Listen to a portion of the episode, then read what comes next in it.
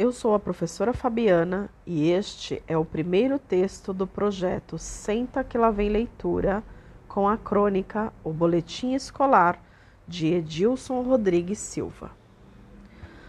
Uma garota tinha que entregar o boletim escolar dela para os seus pais. E as notas não eram as notas do sonho de nenhuma mãe, muito menos de nenhum pai. Ela saiu de casa e deixou escrito um recado. Oi, pai. Oi, mãe.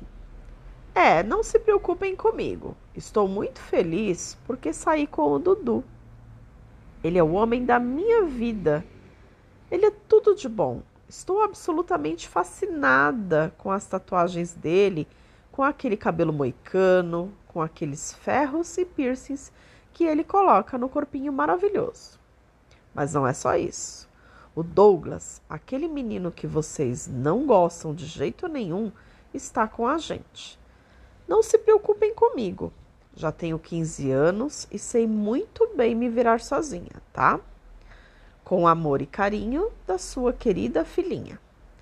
Logo abaixo, a garota escreveu: Ah, pai, mãe, isso é só uma brincadeirinha, viu? Estou na casa da Mariana. Só queria mostrar para vocês que há coisas bem piores na vida que essas notas que estão aí no boletim. Não se estressem, ok? No ano que vem eu me recupero. Beijinhos.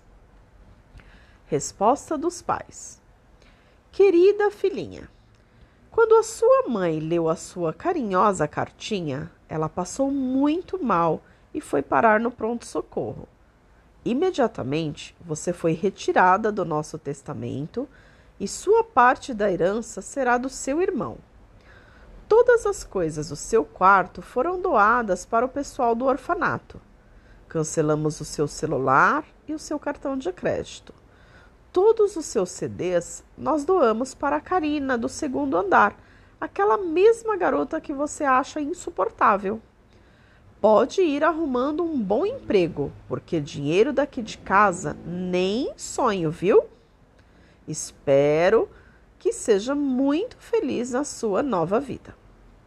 Logo abaixo estava escrito: Filha querida, claro que isso tudo não passa de uma brincadeirinha. A sua mãe está comigo e está tudo bem.